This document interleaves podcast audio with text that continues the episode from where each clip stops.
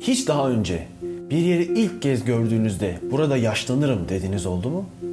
Eğer olmadıysa sizler Muğla'nın Kıyı Kışlacık köyünü görüp Ayasos antik kentini gezmemişsiniz demektir. Kahrengi Tabela'nın 11. bölümüne hoş geldiniz. Bu bölümde Ayasos antik kentine gidiyoruz. İlk kurulduğu zamanlarda bir ada olan Ayasos antik kenti günümüzde kara ile birleşmiş bir yarımada şeklinde. Surun içi ve dışı olarak ikiye ayırabiliriz şehri. Aslında işte adada olan ve karada olan kısım diye. İlk buluntuların M.Ö. 3000 yılında tarihlendiği Ayasos, ismini kurucusu Argosların lideri Ayasos'tan almış.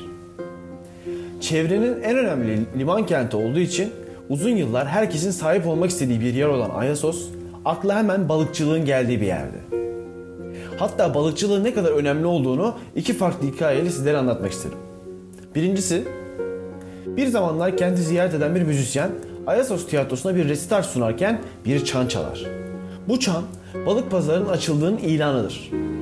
Elini kulağına götürüp müziği kapatmaya çalışan bir yaşlı adam dışında herkes koşarak balık pazarına gider. Sadece yaşlı adam ve müzisyen kalır tiyatroda. Müzisyen bana ve sanatıma gösterdiğiniz saygıdan ötürü size teşekkürü bir borç biliyorum der. Yaşlı adam ise kulaklarını açıp ne Niye gittiler dediğinde müzisyen çan çaldı der ve ardından yaşlı adam da öyleyse izninizle beyefendi deyip koşarak balık pazarına gider. Bu alıntı dünyaca ünlü coğrafyacı Strabon'dan idi. Strabon bu hikayeyi tarım yapamayan Ayasos halkının balığa verdiği önemi anlatmak için kullanılmış.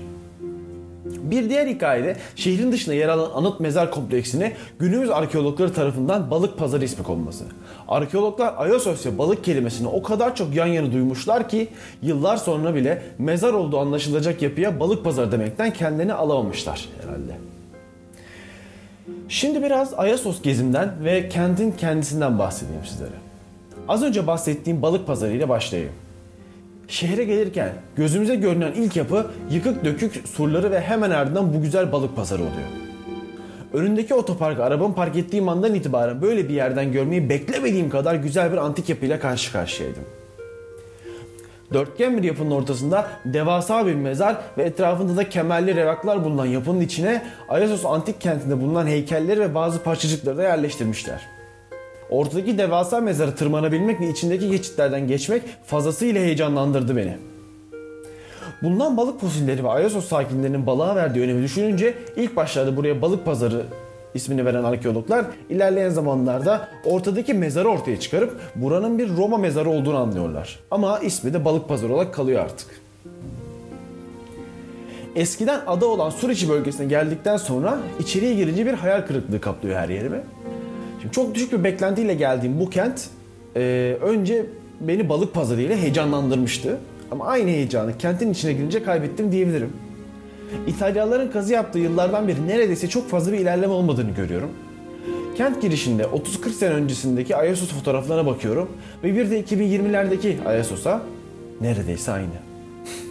Neyse, kente girdikten sonra ilk dikkatimi çeken yapı Baulaterion oluyor. Baulaterion denilen meclis binası neredeyse büyük oranda günümüze ulaştırılmış. Şehrin sur kapısının girişinde yer aldığı için sanki o zamanki bürokratlar şehrin girişine bir mesaj vermek istemiş gibiler. Burada kararları ortak alırız gibi. Şehrin içine doğru ilerlediğimizde agorasını görüyorsunuz. Hala ayakta kalan bazı sütunlar ve kompozit sütun başlıkları görmeye değerli.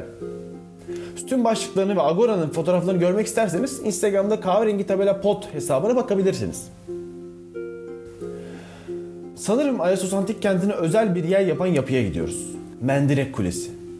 En başta söylediğim gibi Ayasos Antik Kenti ilk kurulduğu zamanlar bir adaydı. Şehrin sur kısmı dışındaki yani kıyı kışlacık koyu kısmı da şehrin liman kısmıydı. Buraya gelen gemilerin ve kendi halkınızın güvenliğini sağlamadan önemli bir ticaret kenti olamayacağı ortada. Ayasos'u yönetenler de bunu düşünmüş olacaklar ki koyun girişindeki çıkıntıya bir kule inşa etmiş ve menderek yaparak gemilerin giriş çıkışlarını rahatça kontrol etmeyi düşünmüş olsalar gerek. Ayasos yazan kahverengi tabelayı gördüğümde bu kadar çok şey göreceğimi tahmin etmezdim. Kıyı kışlacık ve Ayasos. Çok güzel bir gezi vaat ediyor. Belki de kim bilir İleride ben kıyı kışıcıkta yaşlanırken bu podcast'i dinleyen biri de bana katılmış olur da oralarda karşılaşırız. Sağlıcakla kalın.